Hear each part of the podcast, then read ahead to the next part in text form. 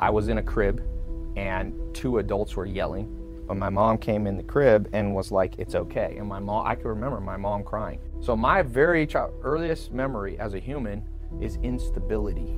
My dad was like a big, he was a pro bodybuilder. He was a big, strong guy. And I would tell people about my dad like he was still in my life. I never told them, because they'd be like, well, where's your dad? And I'd be like, oh, he's busy. He can't come.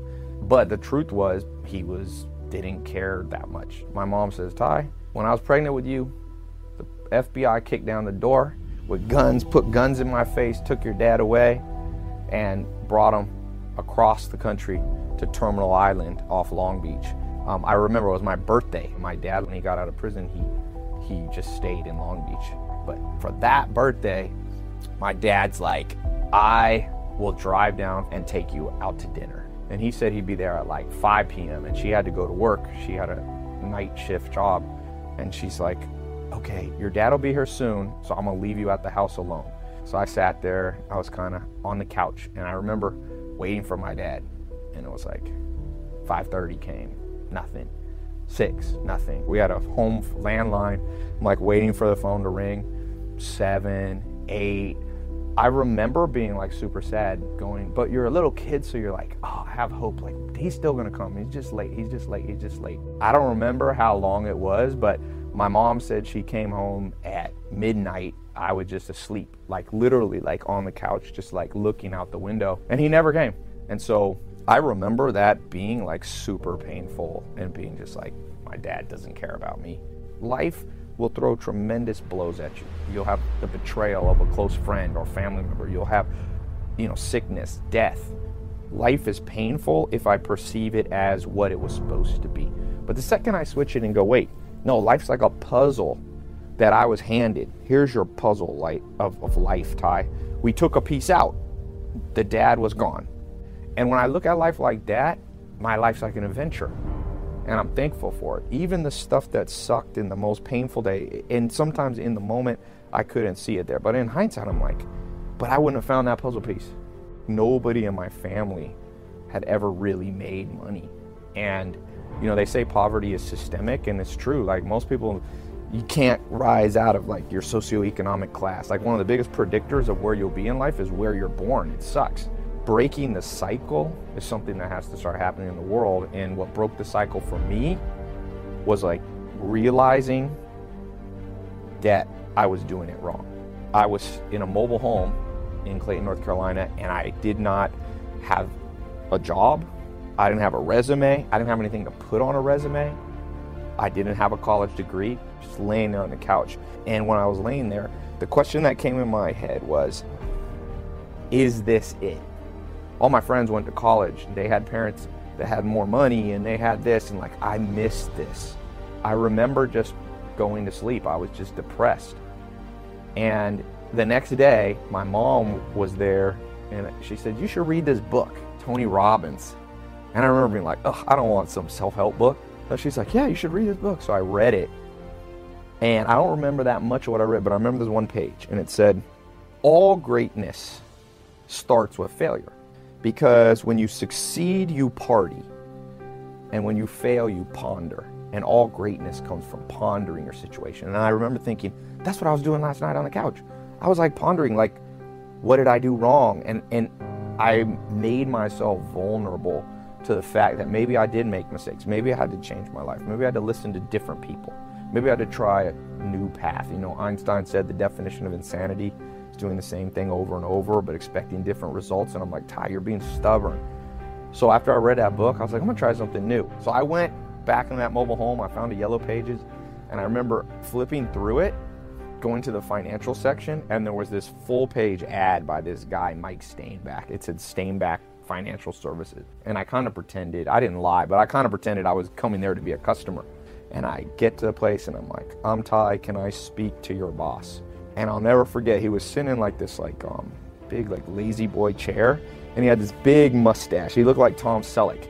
I wanted to be super honest with him. I said, Listen, Mike, you don't know who I am, but I know you must be successful because you got a full page ad in the yellow pages. That's all I know about you but I know that costs a lot of money. If you teach me what you know about making money, I'll work for you for free. and he was sitting like in this chair and he was I was talking to him this way and he was sideways and he just slowly pivoted his chair. You know, I've been looking for someone like you for 20 years. You come back in the morning and I'll set you up with your own office and you can work for me. And I promise you, if you listen to what I'm going to say, one day you'll hug my neck. And he did have an office, but what he had done was he cleaned out a closet with no windows and he had put a desk, that's where all the filing cabinets was. And I sat down on the chair and he plopped down pieces of paper and said, cold call these people. I'll give you a percentage of the money you make from them. No guarantees working for me. So I just started calling and I sucked at it. I would call people at six, you know, and after uh, six at night. People were like, "Who are you?" And they were hanging up on me. I remember being like, "Oh no, I think I've gone from nightmare to another nightmare." But I started to get curious and creative, and I wrote down a few little different things I would say to the people.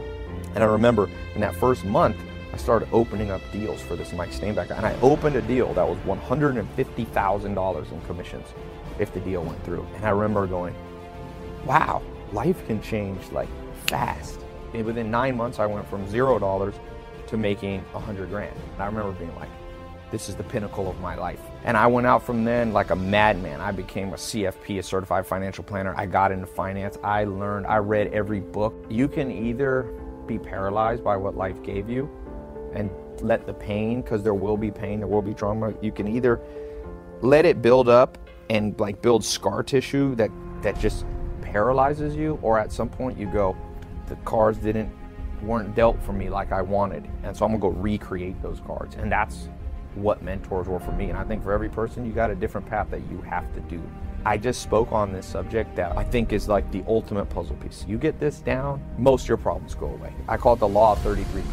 Basically, you should spend 33% of your day around people who have not accomplished what you've accomplished yet. You can help them, like you mentor them. And there's always those people, and you need to spend time around people that you can help. And then you spend 33% of your time around people who are on your level. Like you're about at the same level of, a, of what you're trying to do. Those are your, become your close friends. You know, those are the people you hang out with on the weekends. But the last 33% is the magical one that doesn't happen in our school system and almost no one even tries to find these people, unfortunately.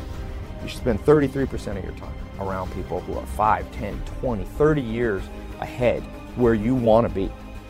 And if you do the math, you know, that's like a couple hours a day. And now you can do it with YouTube videos. You can do it with a book. You can do it with an audio book. You can do it with Facebook videos.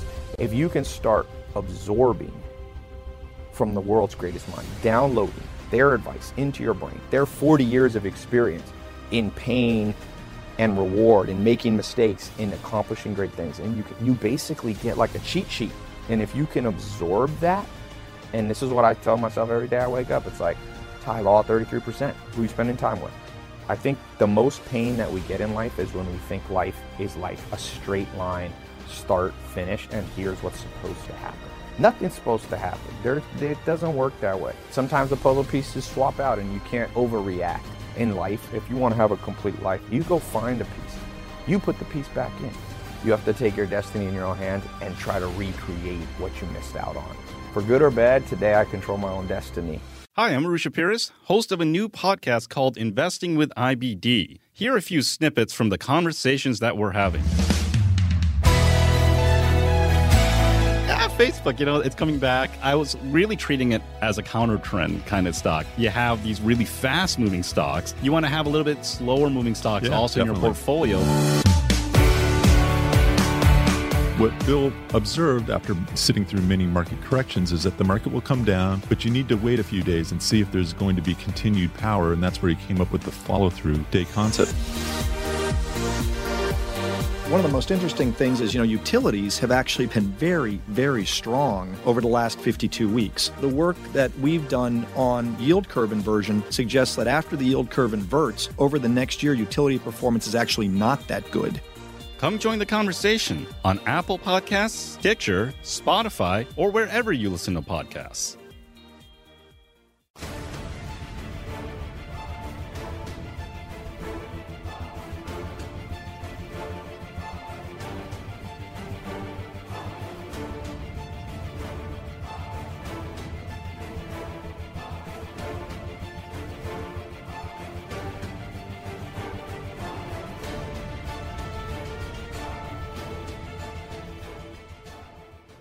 Hi, I'm Arusha Pires, host of a new podcast called Investing with IBD. Here are a few snippets from the conversations that we're having.